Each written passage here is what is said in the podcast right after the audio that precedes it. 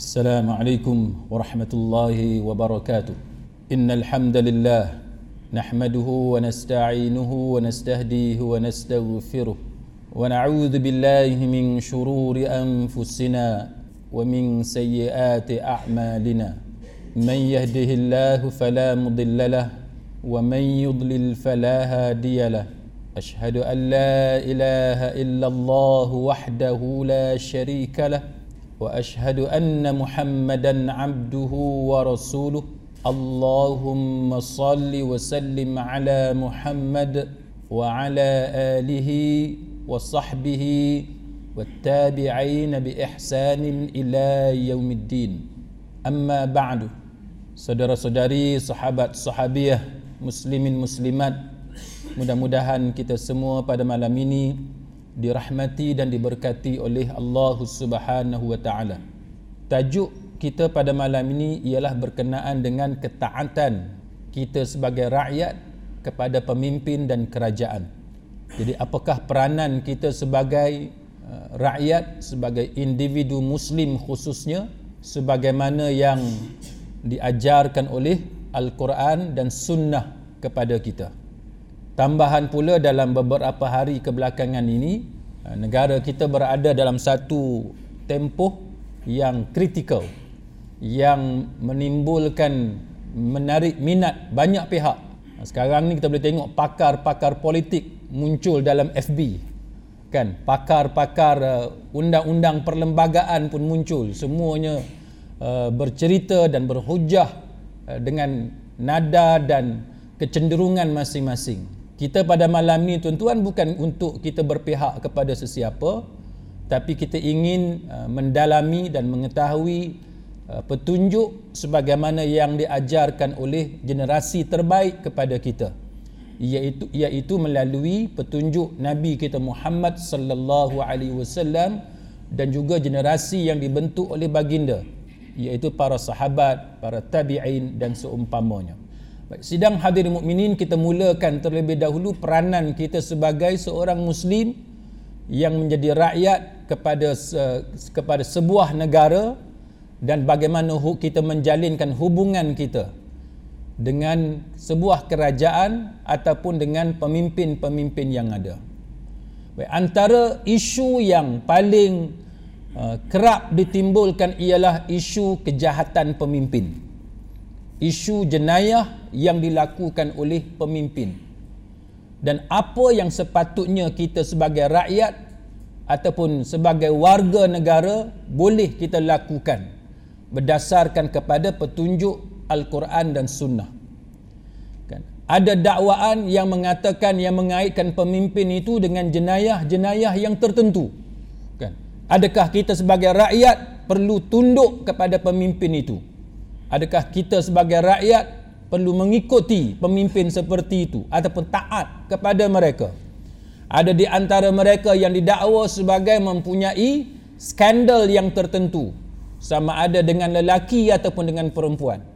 Ada di antara mereka yang dikaitkan dengan jenayah yang melibatkan wang ringgit.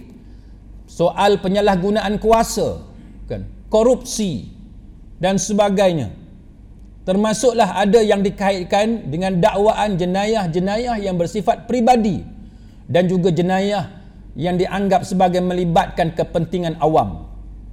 Jadi apakah sikap kita khususnya sebagai orang Islam?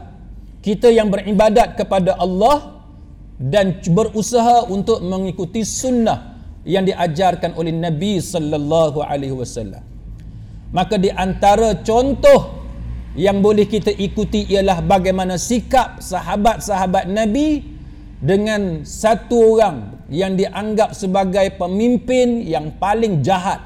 Kalau tidak, yang paling jahat pun antara yang sangat jahat di kalangan orang-orang Islam sendiri dalam sejarah Islam yang dikenali dengan nama Hajjaj bin Yusuf As-Saqafi. Kita lihat bagaimana para ulama membahaskan Bagaimana kita sebagai warga negara, kita sebagai muslim, kita menjalinkan hubungan.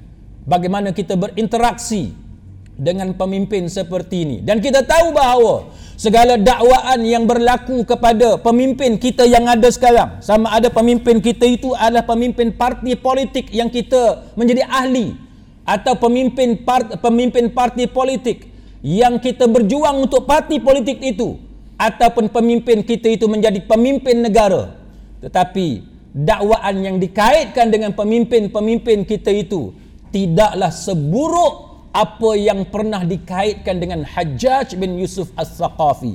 Bagi sesiapa yang pernah mengikuti sejarah Hajjaj, dia tahu bahawa Hajjaj, dia punya jenayah dia sangat dahsyat.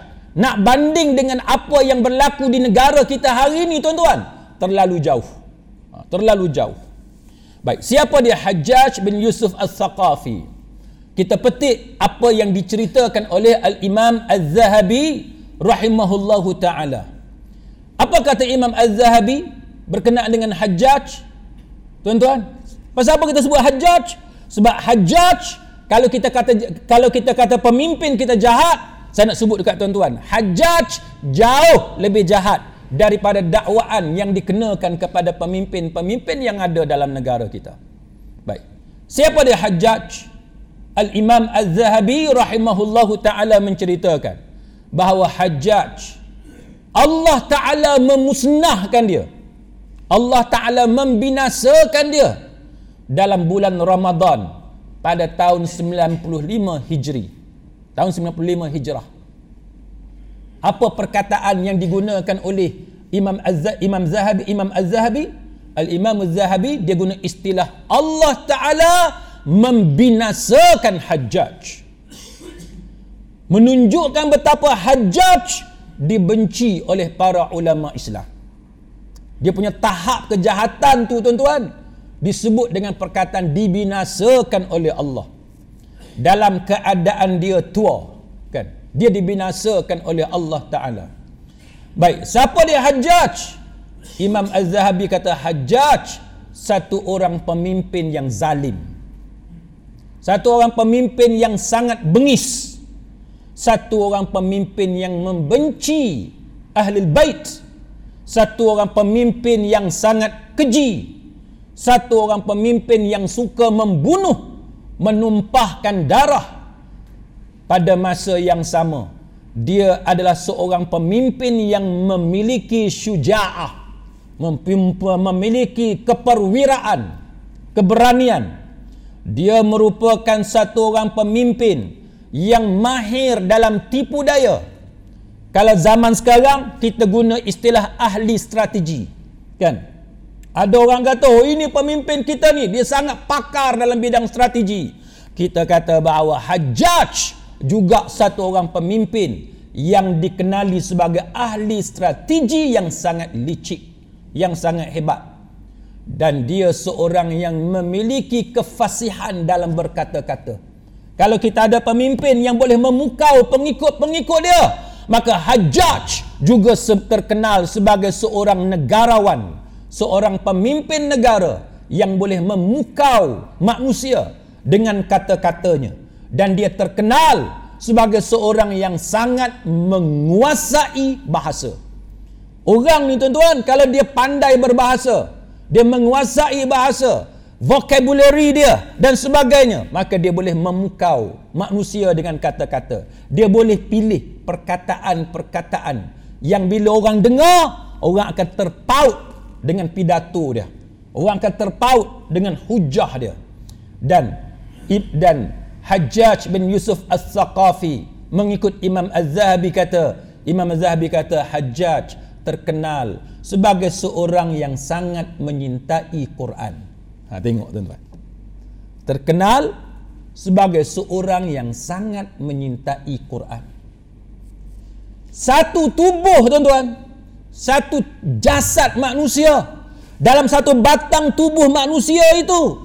Terkumpul di dalamnya kebaikan-kebaikan dan keburukan-keburukan. Pada satu tempat dia mempunyai kelebihan sebagai seorang yang sangat berjasa dalam memodernkan penulisan Quran. Pada satu kebaikan dia, dia mempunyai kelebihan sebagai seorang yang talented sebagai sebagai tokoh negara.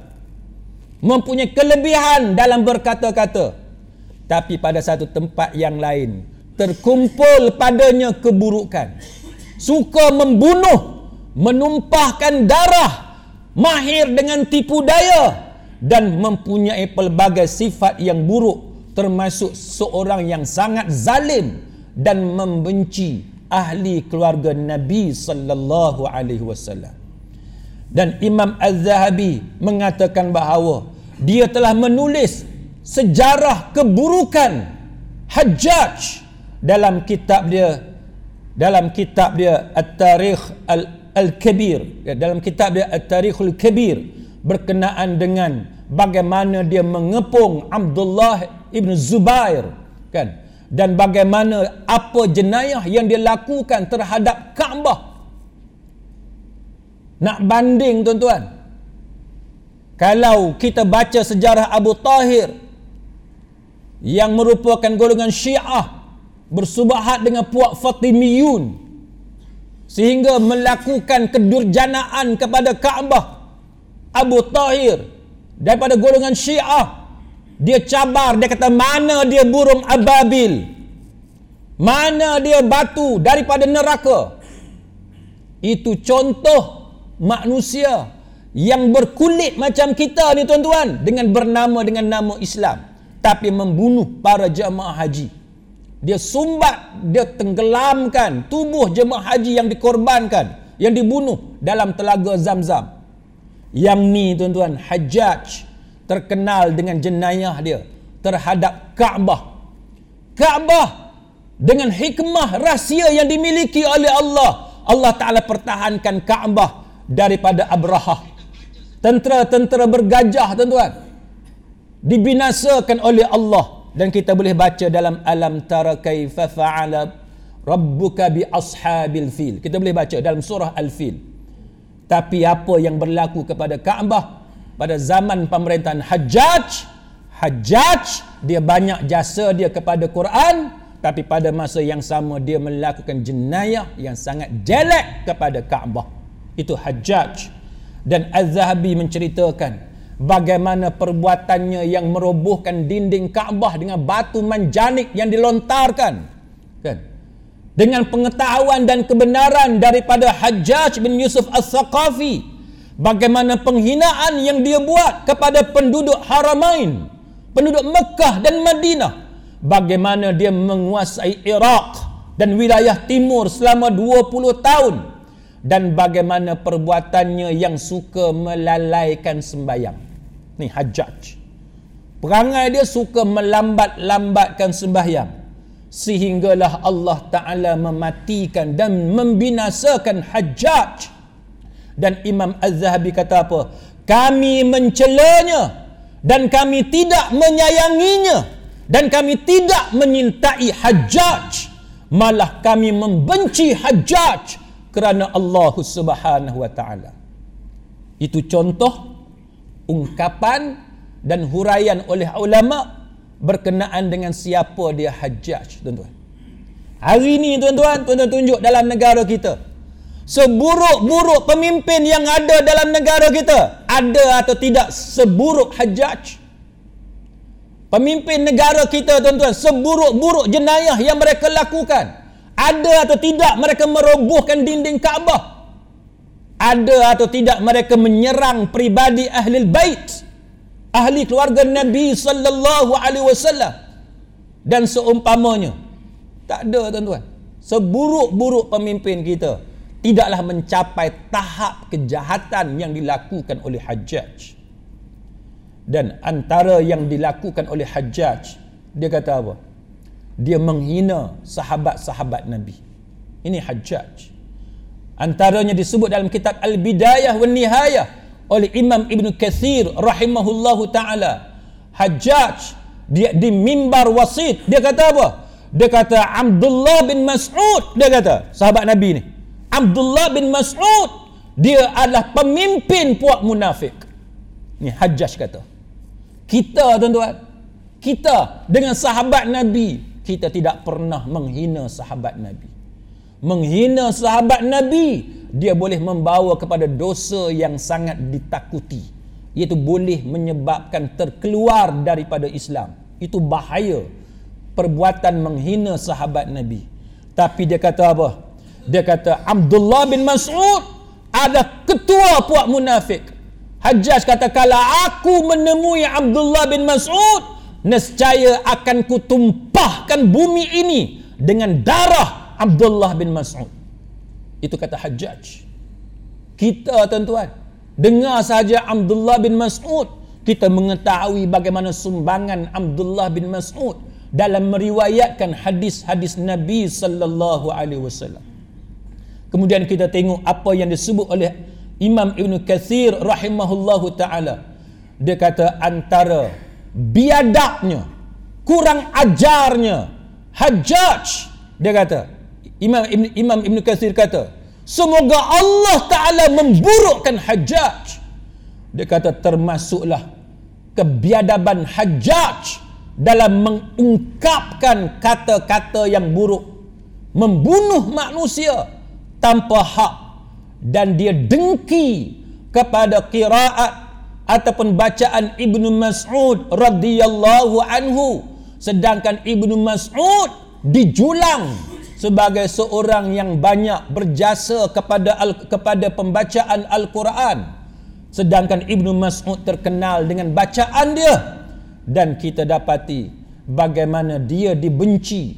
Ibnu Mas'ud dibenci dan kiraat Ibnu Mas'ud dibenci oleh Hajjaj bin Yusuf As-Saqafi ini disebut oleh Imam Ibnu Kathir rahimahullahu taala. Dan banyak jenayah yang dia lakukan tapi yang pentingnya yang saya nak tekankan kepada tuan-tuan nak banding hajaj dan kita letak kita banding dengan pemimpin-pemimpin dalam negara kita yang kita tak suka tuan-tuan. Jahat macam mana sekalipun tapi jauh lagi untuk menyamai kejahatan yang dilakukan oleh hajaj baik tetapi tuan-tuan apa yang kita diajar oleh sahabat-sahabat Nabi? Bila kita berhadapan dengan keburukan pemimpin bila kita dihadap dihadapkan dengan jenayah yang dilakukan oleh pemimpin apa yang kita diajar? Antaranya dalam sahih bukhari ani zubair bin adi daripada az-zubair bin adi. Qala dia telah berkata ataina anas bin malik fashakawna ilaihi ma nalqa minal hajjaj. Kami pernah datang berjumpa mendatangi Anas bin Malik. Lalu kami mengadu kepadanya tentang kejahatan hajjaj kepada Anas bin Malik. Dia kata kami mengadu kepada Anas bin Malik pasal jahatnya hajjaj ni. Faqala apa kata dia? Apa kata dia tuan-tuan?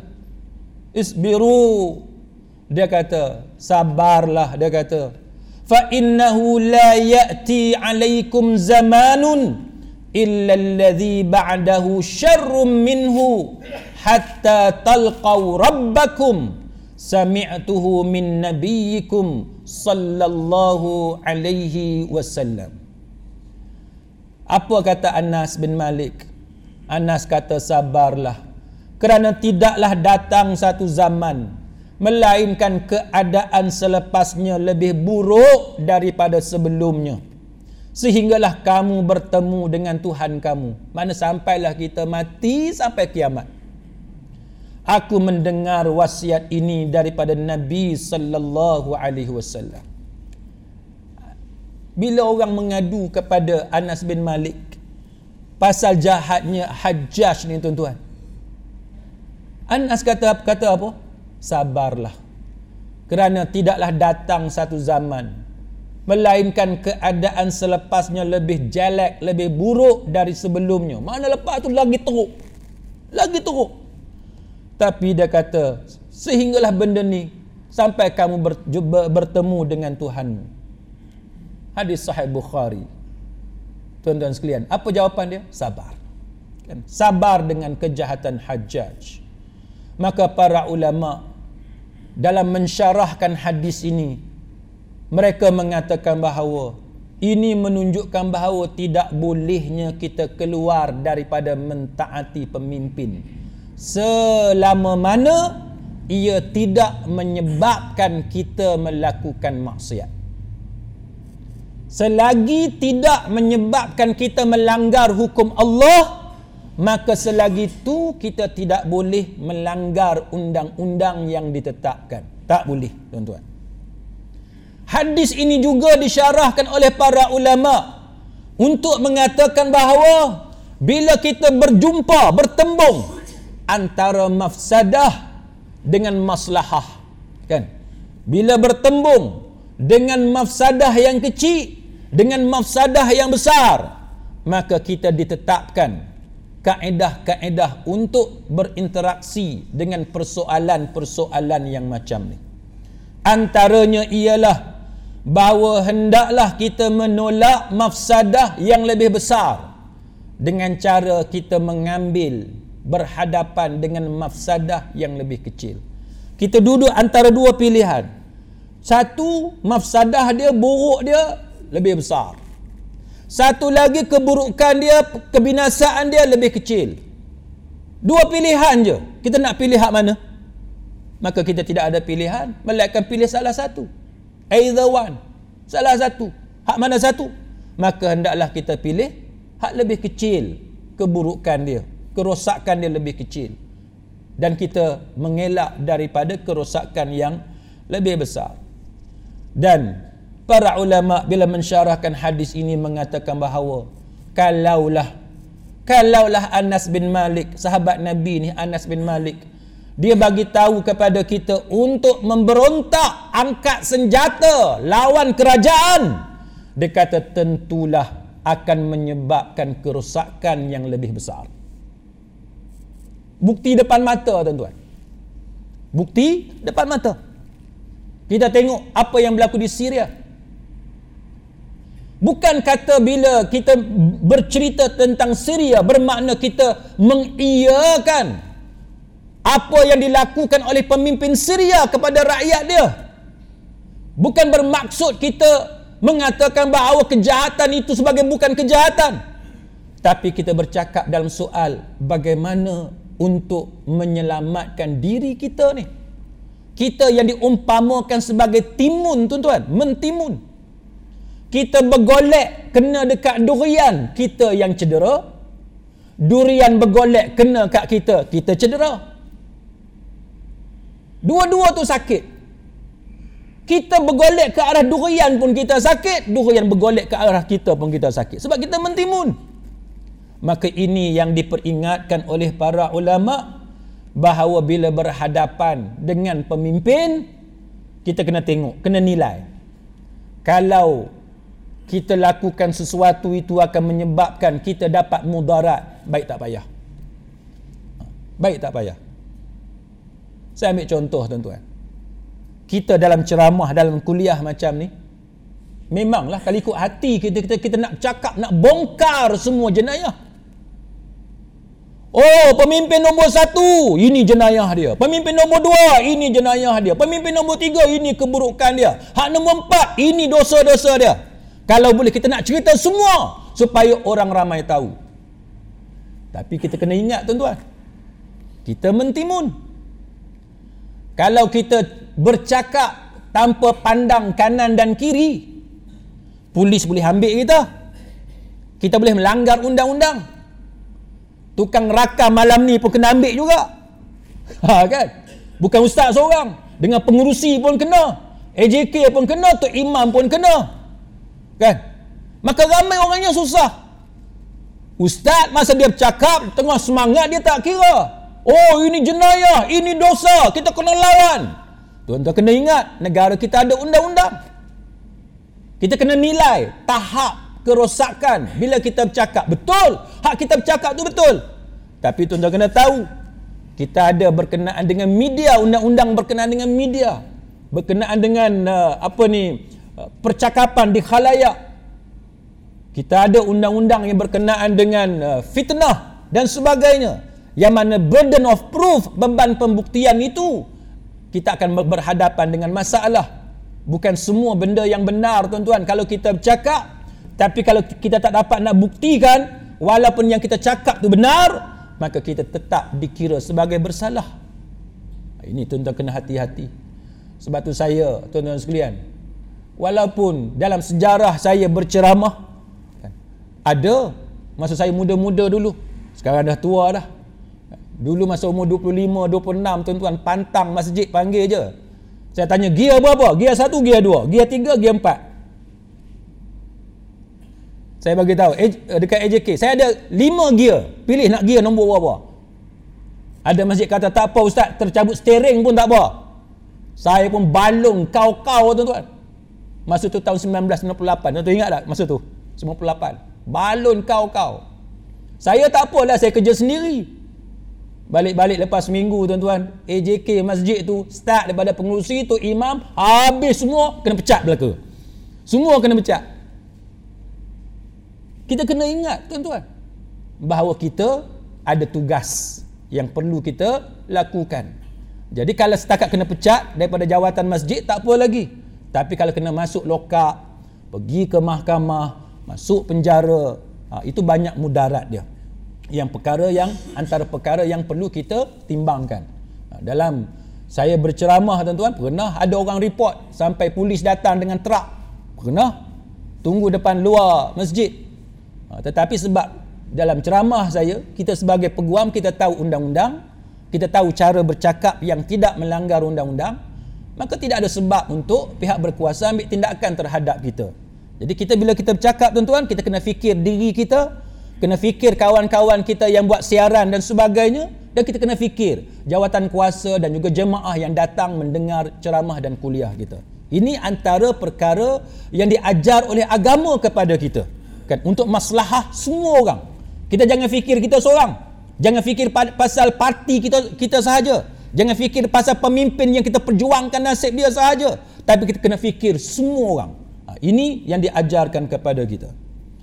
Maka dengan sebab itu dalam hadis ha, muttafaqun alaih Nabi sallallahu alaihi wasallam mengingatkan kepada kita alal mar'il muslim as-sam'u wat-ta'atu fi ma ahabba wa kariha illa an yu'mara bi ma'siyatin fa in amara bi ma'siyatin fala sam'a wala ta'ah. Wajib bagi seseorang individu muslim untuk mendengar dan taat kepada pemimpin. Dalam perkara sama ada hak dia senang yang dia suka atau yang dia benci. Kecuali apabila diperintahkan untuk melakukan maksiat. Apabila diperintahkan kemaksiatan maka tidak perlu dia dengar dan tidak perlu dia taat. Yang ni kita kena bezakan tuan-tuan. Tuan-tuan benci dekat kerajaan. Oh ini kerajaan Torut. Dia pergi langgar lampu merah. Apa kaitan lampu trafik dengan kerajaan Torut? Tuan-tuan pergi dekat Australia. Oh, ini negara kafir ni. Negara orang putih ni. Kita tak boleh taat dekat kerajaan kafir. Lampu merah, tuan-tuan langgar. Lagu tu ke tuan-tuan? No.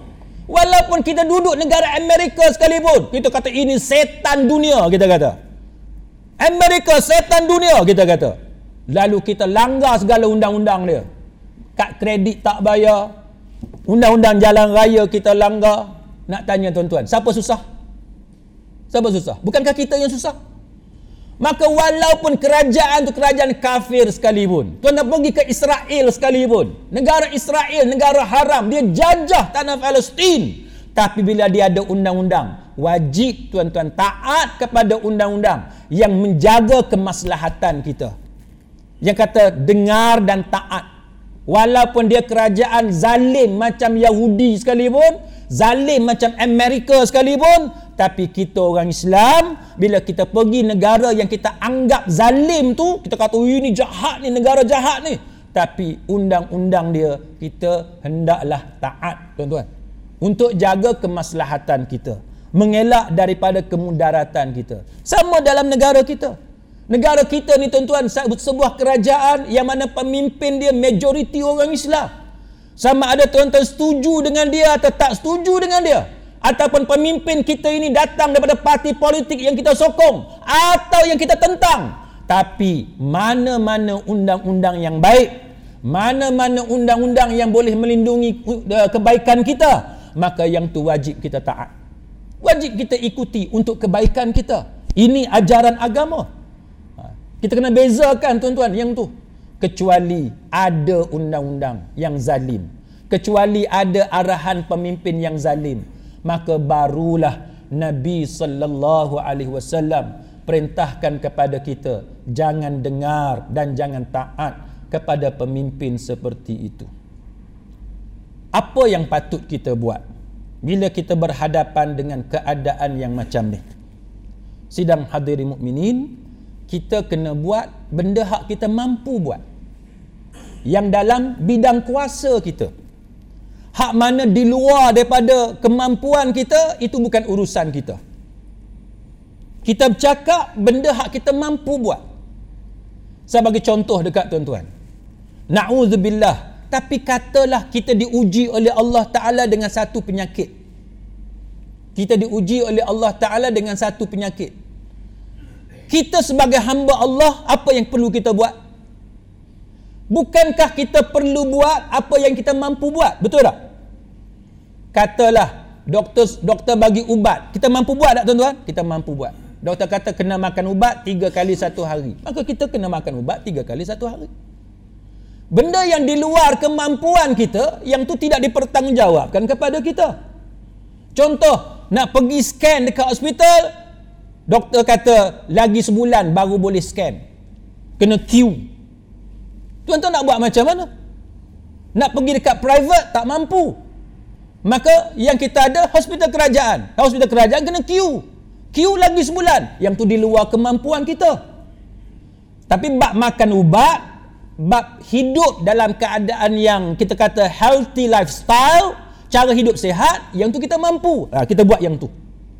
Sama dengan persoalan kalaulah kita berada di sebuah negara yang zalim ataupun pemimpin dia jahat kita buat benda hak kita mampu soal pemimpin tu jahat dan kita tak mampu nak ubah apa-apa yang tu tak perlu kita ambil tahu. Sebab di luar daripada kemampuan kita maka apa yang kita boleh buat tuan-tuan? Antaranya ialah yang disebut oleh para ulama ialah apa yang kita dapat daripada pemimpin itu. Sebenarnya dia adalah refleksi dia adalah cermin dia adalah apa yang datang daripada kita sendiri jikalau kita baik masyarakat itu baik maka Allah Ta'ala akan kurniakan pemimpin dan kerajaan yang baik.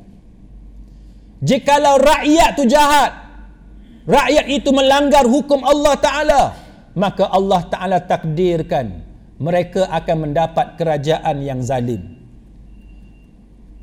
Antara yang disebut oleh Allah Taala dalam surah Al-An'am ayat 129 A'udzu billahi minasyaitonir rajim wa kadzalika nuwalli ba'dadh dhalimin ba'dhan bima kanu yaksibun demikianlah kami jadikan sebahagian orang zalim sebagai pemimpin bagi orang zalim yang lain disebabkan oleh perbuatan maksiat yang telah mereka lakukan.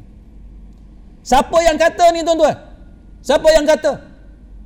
Kalau orang tu zalim, dia akan dapat kerajaan yang zalim, pemimpin yang zalim. Siapa yang kata? Wahyu yang kata. Allah Subhanahu wa taala yang bagi tahu kepada kita bahawa sebahagian orang yang zalim menjadi pemimpin bagi orang zalim yang lain dengan sebab dosa yang mereka buat dengan sebab kemungkaran yang mereka lakukan ha, ini yang disebut oleh Allah Subhanahu wa taala kita jangan mudah sangat nampak salah orang hak salah kita kita tak tengok. Allah taala mengajar kepada kita kita nak kerajaan yang baik kita nak pemimpin yang baik kita sendiri kena ubah diri kita. Kita kena ubah masyarakat kita. Kita kena ubah kampung kita. Kita kena ubah negeri kita supaya kita mempunyai kejiranan yang baik. Neighborhood yang tunduk dan akur kepada perintah Allah Ta'ala. Kita mewujudkan keluarga yang taat kepada Allah dan Rasul maka barulah kita dikurniakan oleh Allah Ta'ala. Kerajaan yang baik. Para ulama menyebut antaranya ialah kama takununa yuwalla alaikum. Bagaimana keadaan kamu, keadaan kita sebagai rakyat, sebagai warga negara, maka macam itulah keadaan pemimpin kita semua. Kan? Macam mana keadaan kita, maka macam itulah pemimpin. Pasal apa tuan-tuan? Pemimpin ni dia naik, kita yang naikkan dia. Kita yang undi dia. Kita yang pilih dia. Maka kita pilih tuan-tuan berdasarkan selera kita. Betul tak? Kalau orang tu suka apa dia maka dia akan pilih orang sebagaimana yang dia suka macam kita pilih pasangan kita pilih suami kita pilih isteri macam tu. Kalau hak jenis suka menyanyi tuan-tuan hak jenis suka menyanyi dia pilih suami dia dia pilih isteri dia geng-geng TikTok. Betul tak? Haji, Haji pun tahu TikTok. Ni pakat tengok TikTok ke apa? Tapi realitinya macam tu. Dan geng suka TikTok dia kenal dekat TikTok lah. Kalau geng hak suka motor dia jumpa bini dia jumpa laki dia dekat mana? Masa sama-sama naik motor. Orang yang baik kaki masjid suka semayang suka mengaji. Dia jumpa suami dia dekat mana? Jumpa isteri dia dekat mana? Masa dalam perjalanan nak pergi masjid nak pergi mengaji dalam masjid dalam kursus. Pasal apa? Sebab kita memilih berdasarkan selera masing-masing. Berdasarkan kecenderungan inclination kita. Kita cenderung ke arah mana maka macam itulah pemimpin. Kita naikkan sesiapa jadi ketua dalam parti politik. Naikkan menteri dan sebagainya. Berdasarkan selera kita. Maka kalau selera kita berdasarkan Quran dan hadis maka yang akan naik juga berdasarkan Quran dan hadis. Tapi kalau selera kita bertentangan dengan Allah dan Rasul maka yang naik akan bertentangan dengan Allah dan Rasul. Ini yang diperingatkan oleh para ulama. Sama dengan satu orang tuan-tuan. Zaman Ali bin Abi Talib. Ada puak khawarij. Satu orang ni. Dia daripada puak khawarij. Dia berjumpa dengan Ali bin Abi Talib. Dia dia tanya dekat, dekat Ali. Ya wahai Ali. Dia kata. Kenapa pada zaman kamu memerintah. Kamu jadi khalifah. Banyak ditentang oleh manusia. Banyak orang menentang, mengkritik kamu sedangkan ini tidak berlaku pada zaman Abu Bakar Siddiq dan pada zaman Umar Khattab orang ni tanya dekat Ali zaman Abu Bakar tak ada pun macam ni zaman Umar tak ada pun macam ni maka jawab Ali radhiyallahu anhu apa kata dia dia kata kerana pada zaman Abu Bakar dan Umar yang menjadi rakyat adalah orang seperti aku dia kata Ali kata pasal apa? Zaman Abu Bakar dengan Umar. Pasal apa? Elok. Pasal rakyat dia hak macam aku ni. Orang hak macam aku. Sedangkan rakyat hak jadi rakyat pada zaman aku jadi khalifah, zaman aku memerintah. Orang macam kamu, orang hak macam kamu yang seperti kamu ni. Dia kata. Yang suka kritik, yang suka lawan, yang suka menentang. Itu yang disebut oleh uh, Sayyidina Ali bin Abi Talib radhiyallahu anhu. Jadi sebab tu kita bila kita ada masalah uh, dalam negara kita sebagai rakyat ni tuan-tuan kita kena tahu kita ada undang-undang. Kita tak boleh nak gulingkan kerajaan dengan cara yang melanggar undang-undang. Kita tak boleh guna kekerasan. Tuan-tuan tak boleh tiru macam zaman dulu kita ada al-maunah kan? Puak tu yang kena tangkap. Kita tak boleh tiru macam tu ataupun kita ingat zaman apa yang serang balai polis tu ini bukan ajaran Islam tuan-tuan tak setuju dengan kerajaan dengan cara pergi bunuh anggota polis itu berdosa dan diharamkan oleh agama tuan-tuan tak boleh bawa pedang samurai pergi serang balai polis ini jenayah yang bukan sahaja bertentangan dengan undang-undang negara malah bertentangan dengan Quran dan hadis ini ajaran sesat Quran tak pernah mengajar kepada kita melakukan perbuatan seperti itu. Sama seperti setengah orang kita dalam Facebook, dalam WhatsApp, tulis hakim bodoh.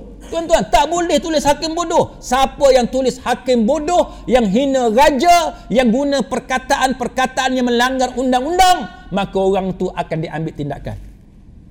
Yang betulnya ialah kritik dengan cara ilmiah.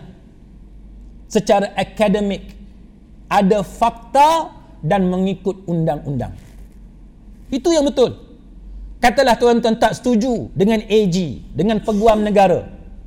Kalau tuan dah pergi hina peguam negara, berdasarkan kulit dia, bangsa dia, agama dia, tuan-tuan hina dia, tuan-tuan akan kena tangkap. Malah silap-silap gaya berdosa dan dimurkai oleh Allah walaupun tuan-tuan tak setuju dengan orang bukan Islam. Sebab tuan-tuan tak setuju dengan orang bukan Islam, tuan-tuan hina agama dia, tuan-tuan caci Tuhan dia, berdosa hukum dia. Cara yang betul ialah bila kita tak setuju, bagi fakta. Cakap cara ilmiah, cara orang cerdik, cara orang yang educated, yang terpelajar. Bukan dengan cara orang yang tidak terpelajar. Bagi tahu fakta kenapa salah? LTT, LTTE ni apa dia? Dia kumpulan pengganas atau tidak? Kalau kita kata dia pengganas kenapa dia pengganas? Ada warta kerajaan ataupun tidak? Ha, bagi bukti. Itu cara yang betul tapi kalau tuan-tuan kait dengan bangsa dia dengan kulit dia warna kulit dia itu dikira menghina dan boleh dikenakan tindakan ha, tuan-tuan kena beza tu tuan-tuan tak setuju dengan menteri bagi hujah tuan-tuan berdasarkan fakta apa dia. Tapi kalau tuan-tuan hina dia dengan cara melanggar undang-undang, maka itu akan dikenakan tindakan. Maka Fudal bin Iyad kata, dia kata seandainya aku ni ada doa yang mustajab, dia kata, aku akan tujukan doa yang mustajab itu kepada pemimpinku. Ha, ini cara betul. Tuan-tuan ada doa, tuan-tuan nak berdoa kepada Allah, maka antaranya ialah berdoa kepada Allah pohon kepada Allah benda yang baik-baik untuk kerajaan kita untuk pemimpin kita ha, apa dia yang baik-baik contohnya katalah uh, pemimpin kita tu jahat sebagai contoh mintalah dengan Allah Subhanahu wa taala supaya Allah taala hilangkan kejahatan dia supaya Allah taala tunjuk dia kebenaran supaya Allah Taala tidak sesatkan dia. Ha, itu doa yang baik-baik. Kan untuk kerajaan, untuk pemimpin kita. Dan ada orang bertanya kepada Fudail bin Iyad, "Kenapa lagu tu? Kenapa perlu buat macam tu?" Ada orang tanya dekat Fudail bin Iyad. Dia kata, "Jikalau aku tujukan doa yang mustajab untuk diri aku sahaja, maka yang manfaat tu aku dapat dekat aku seorang." Dia kata, tapi kalau aku tujukan doa yang mustajab untuk pemimpin kan maka rakyat dan negara akan dapat maslahah dia akan dapat faedah dia sebab tu kita doa ni tuan-tuan kita doa untuk semua selain pada kita doa untuk diri kita kan? Allahumma ghafirli wali walidayya dan sebagainya kan? Ha, lepas tu kita sebut wali, uh, wali apa ni Uh, walisairil muslimina wal muslimat wal mu'minina wal mu'minatil ahya'i minhum wal amwat. Ha, itu antara contoh doa. Kita doa untuk semua orang Islam. Sama ada lelaki atau perempuan yang masih hidup ataupun yang telah mati. Jadi, itu yang diajarkan kepada kita oleh para ulama berdasarkan kepada nas yang ada di dalam Al-Quran dan juga sunnah Nabi sallallahu alaihi wasallam. Maka sebagai kesimpulan tuan-tuan sekalian kepada uh, apa yang kita bincangkan pada malam ni maka ada beberapa uh, poin penting yang perlu uh, kita lihat yang perlu kita ketahui. Iaitu antaranya ialah bagaimana Nabi sallallahu alaihi wasallam mengajar kepada kita apa yang perlu kita lakukan. Yang pertamanya daripada apa yang kita pelajari tadi iaitu as-sam'u wa ta'ah 'ala al-mar'il muslim fi ma ahabba wa karih. Ma lam yu'mar bi ma'siyatin fa idza umira bi ma'siyatin fala sam'a wa la ta'ah Nabi dah bagi tahu dekat kita kita dengar kita ikut pemimpin ni kita taat dekat dia itu adalah kewajipan pada semua kita. Kan? Kita wajib dengar wajib taat. Bila pemimpin bagi perintah kepada kita sama ada benda yang dia perintahkan tu kita suka ataupun benci selama mana bukan maksiat selama itulah kena ikut. Kena ikut tuan-tuan. Selagi tidak maksiat kita kena ikut. Pemimpin kata kena bayar cukai. Bayar tak cukai seorang je angguk hak lain tak angguk lagi ha, kan tuan-tuan tak bayar cukai tuan-tuan akan kena tindakan nanti pihak berkuasa akan charge tuan-tuan dekat mahkamah. Kita juga susah. Jadi, benda yang kita tak suka, kita kritik dengan cara ilmiah. Kalau nak lawan, lawan dalam lingkungan yang dibenarkan oleh undang-undang. Jangan lawan dengan cara melanggar undang-undang.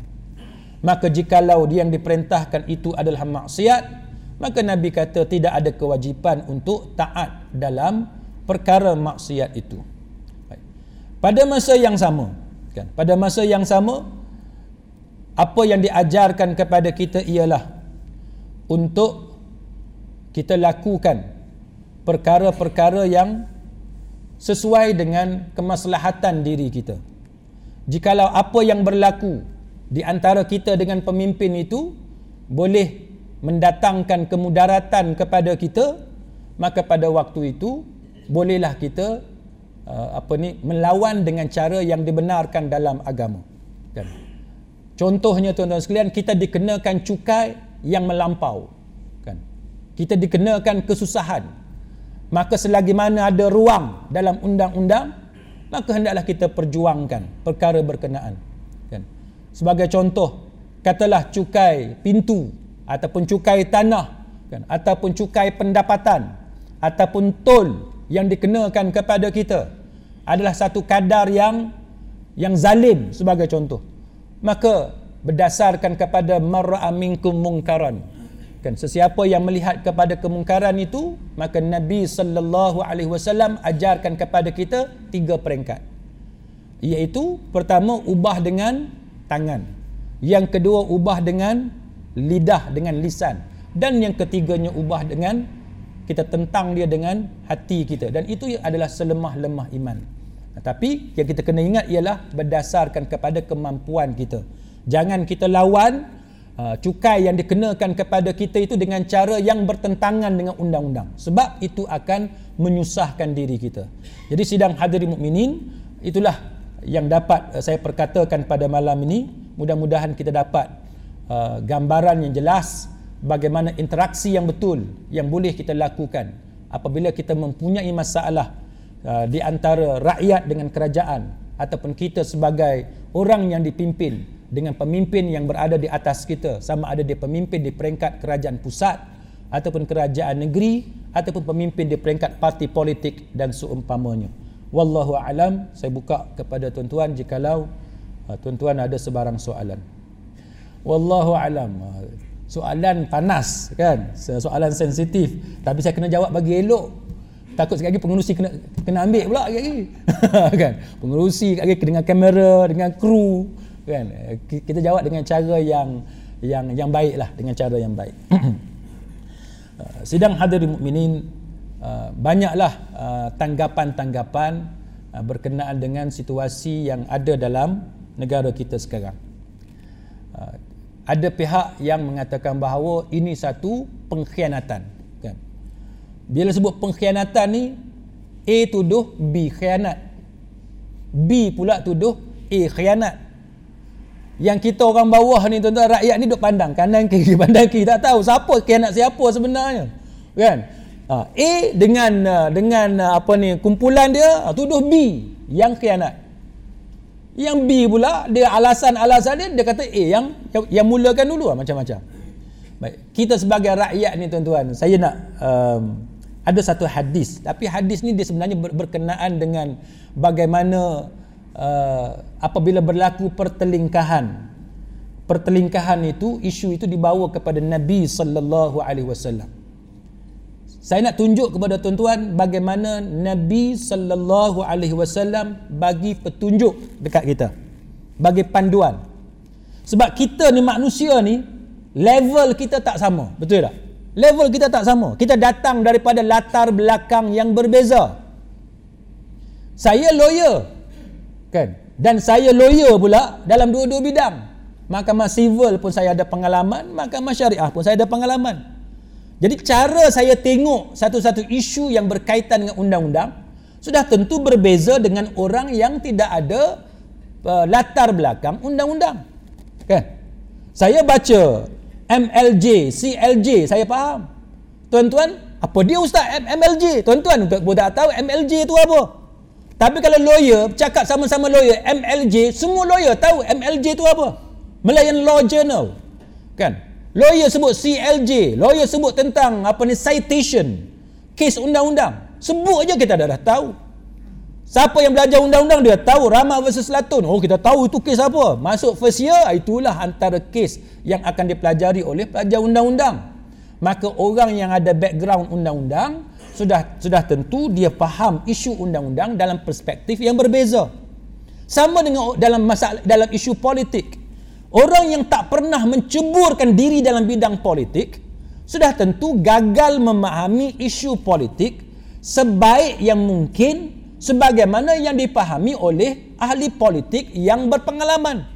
Siapa yang bergelumang dengan politik daripada zaman muda dia kan sampai dia dah berusia dah puluhan tahun dia bergelumang dengan politik sudah tentu cara dia memahami isu politik berbeza kan? Begitu juga orang yang uh, berpelajaran yang masuk sekolah sekolah pula sekolah asrama penuh sekolah elit. Lepas tu bergaul dengan orang yang hebat-hebat. Masuk universiti pula universiti yang elit. Sambung belajar lagi masuk pekerjaan career yang uh, profesional sudah tentu pick up dia lain. Berbanding dengan orang kampung yang uneducated yang tidak berpelajaran. Ha, ni kita tuan kena faham dulu. Ha, benda ni jadi setiap manusia ni bila dia tengok satu benda dia pasti berbeza sebab latar belakang masing-masing berbeza. Tahap ke- kecerdikan berbeza betul tak? Ke semua malam ni semua cerdik level hak sama belaka ni? Tak tak percaya try. Buat soalan. Kita try. Buat kursus haji kan? Habis kursus haji uh, 2 jam try jawab soalan. 1 sampai 40 tengok markah sama ke tak sama sama tak tuan-tuan ni macam tak pernah pergi haji je kita pergi uh, kursus haji kan yang tabung haji buat tu dia, dia buat kursus nanti dia lepas tu dia ada ujian. Pakai jawab lah. Markah sama tak tuan-tuan? Markah tak sama. Pasal apa tak sama? Walaupun kita ikut kursus yang sama. Sebab level kita, IQ dia, IQ kita, tahap kecerdikan kita, level pendidikan kita berbeza. Maka bila kita dengar satu kursus, walaupun kursus yang sama, waktu yang sama, tempat yang sama, tapi markah yang kita dapat nanti bila jawab soalan, markah tu berbeza. Itu yang kita kena faham tuan-tuan. Maka dalam hadis ni tuan-tuan, Nabi sebut, Innama ana bashar, sesungguhnya aku ni seorang manusia. Apa tujuan Nabi sebut, Innama ana bashar? Apa tujuan dia tuan-tuan? Tujuannya Nabi nak bagi tahu, Nabi ni manusia biasa. Apa sifat manusia biasa? Manusia ni dia boleh betul, dia boleh silap. Betul tak? Walaupun Nabi tu maksum sekalipun. Nabi, walaupun dia maksum, tapi dia tetap manusia biasa yang boleh jadi betul, boleh jadi salah. Cuma dengan sebab maksum, kesilapan Nabi diperbetulkan segera oleh Allah Subhanahu wa taala. Kesilapan Nabi tidak akan mencacatkan kenabian baginda. Itu je beza. Tapi bila apabila Nabi bagi tahu innama ana bashar, Nabi nak bagi tahu bahawa manusia ni dia boleh betul, dia boleh silap panca indera dia terhad. Nabi tidak tahu benda gaib selain daripada apa yang diberitakan oleh Allah Subhanahu wa taala kepada baginda. Lepas itu Nabi sebut wa innahu ya'tinil khasam. Khasm. Nabi kata, kemudian datang kepada aku pertelingkahan. Kamu duk bergaduh kan? A A datang, B datang, A dengan B bergaduh, maka nak selesai macam mana? maka pergi berjumpa dengan Nabi sallallahu alaihi wasallam bila bergaduh berbalah maka nak minta Nabi selesaikan lalu Nabi kata fala'alla ba'dakum an yakuna ablagha min ba'din fa ahsibu annahu sadaq. Jadi Nabi kata boleh jadi sebahagian daripada kamu lebih fasih dalam kata-katanya dalam hujahnya berbanding yang lain. Sehingga aku menjangkakan aku merasakan Nabi buat keputusan hak tu lah hak betulnya. Orang tu yang betul. Sedangkan bukan macam tu lalu Nabi kata aku memutuskan buat keputusan judgement. Nabi buat penghakiman. Siapa yang betul? Nabi buat penghakiman. Lalu menang orang tu. Orang yang lebih fasih dalam hujah dia. Maka nabi menyebut kepada kita bahawa faman qadaitu lahu bihaqqi muslim. Siapa yang nabi bagi dia hak satu orang muslim itu dengan keputusan yang salah kan? Keputusan yang salah tiba-tiba nabi menangkan si A sebagai contoh si fulan. Dengan keputusan yang salah. Salah pasal apa? Sebab kemahiran orang tu dalam berkata-kata. Fa innama hiya qit'atun minan nar. Nabi kata hak itulah potongan daripada api neraka. Judge. Siapa dia tuan-tuan? Judge. Nabi. Rasulullah sallallahu alaihi wasallam jadi hakim tapi itu pun nabi kata ada kemungkinan berlaku kesilapan. Nabi jadi hakim pun boleh jadi silap. Cuba tuan-tuan bayang dalam suasana politik hari ini macam mana kita orang kampung nak faham politik yang jauh lebih hebat ni?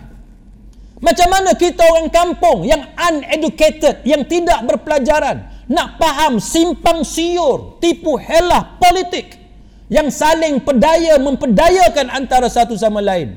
Sedangkan orang yang cerdik sekali sekali pun, ada PhD sekalipun, dia belajar undang-undang di London sekalipun, dia barrister di London sekalipun, dia boleh jadi silap.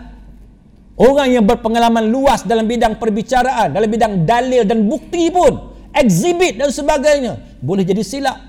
Nabi sendiri boleh jadi silap. Maka apatah lagi kita orang biasa. Kan? Apatah lagi kita orang awam. Yang yang mana banyak benda yang kita tidak tahu. Yang tak dapat kita baca. Nahnu qawmun nahkum bil zawahir. Wallahu yatawalla bis sarair. Kita adalah satu kaum yang menghukum manusia pada zahir.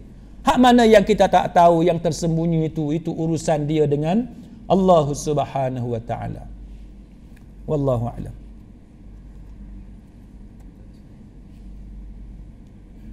Ada soalan lain? Satu Ha, last. Satu last. Baik. Last. Okey, siapa dia yang patut diberikan tanggungjawab untuk menegur pemimpin kalau kata pemimpin yang hak ditayangkan kat kita ni, hmm. semua pemimpin yang hak kita rasa kita tak kita tak boleh bagi harapan dah. Hmm. Macam mana? Siapa yang patut tegur pemimpin? Ha, bila pemimpin tu buat silap, siapa yang patut tegur pemimpin? Baik, sidang hadirin mukminin. Nombor satu kita kena ingat. Katalah kita dalam parti politik. Tuan-tuan join satu parti politik. Kita katalah parti A. Kan? Tuan-tuan join parti A. Pemimpin parti A ni dia mungkin betul, dia mungkin salah. Bila dia buat perkara yang benar, kita sokong. Kalau dia buat perkara yang menyalahi perintah Allah dan Rasul, kita wajib tentang. Tak boleh setuju. Baik. Saya nak sebut kepada tuan-tuan satu perkara. Bila kita jadi ahli politik, atau kita bukan ahli, tapi kita sokong satu parti politik, tiba-tiba pemimpin hak kita sokong tu dia buat satu kesilapan. Kita AJK kita ahli majlis tertinggi. Ya contohnya kan? Takkan kita nak lawan bos kita? Tuan-tuan nak buat macam mana? Hendaklah kita menegurnya berdasarkan kepada channel yang ada. Channel yang ada. Dalam parti politik ada mesyuarat atau tidak? Ada mesyuarat gunakanlah mesyuarat peringkat negeri ke, peringkat cawangan ke, peringkat bahagian ke, peringkat ranting ke, peringkat pusat ke, gunalah peluang itu untuk kita bercakap dengan dengan cara yang jujur. Dan cara itu mestilah bukan dengan cara untuk menyakitkan hati dia. Tuan-tuan tak boleh katalah tuan-tuan sebagai wakil negeri pergi mesyuarat di peringkat pusat katalah ketua kita tu Tan Sri. Tan Sri awak lah hang bodoh sangat. Boleh cakap gitu?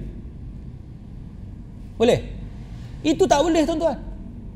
Kita nak tegur orang dia dia ada seni dia. Dia ada cara dia. Contoh kita bagi tahu Tan Sri apa yang Tan Sri buat banyak benda baik yang kita kagum. Kita cerita hak baik dia gini gini gini gini. Itu contoh mudah lah kan? Contoh mudah. Seni tu. Tapi boleh tak satu benda ni uh, Tan Sri tengok cuba Tan Sri timbang. Benda ni betul ke tak betul? Padahal tak betul. Tapi cara kita bercakap tu boleh tak Tan Sri timbangkan benda ni betul atau tak betul? Cuba kita bincang benda ni.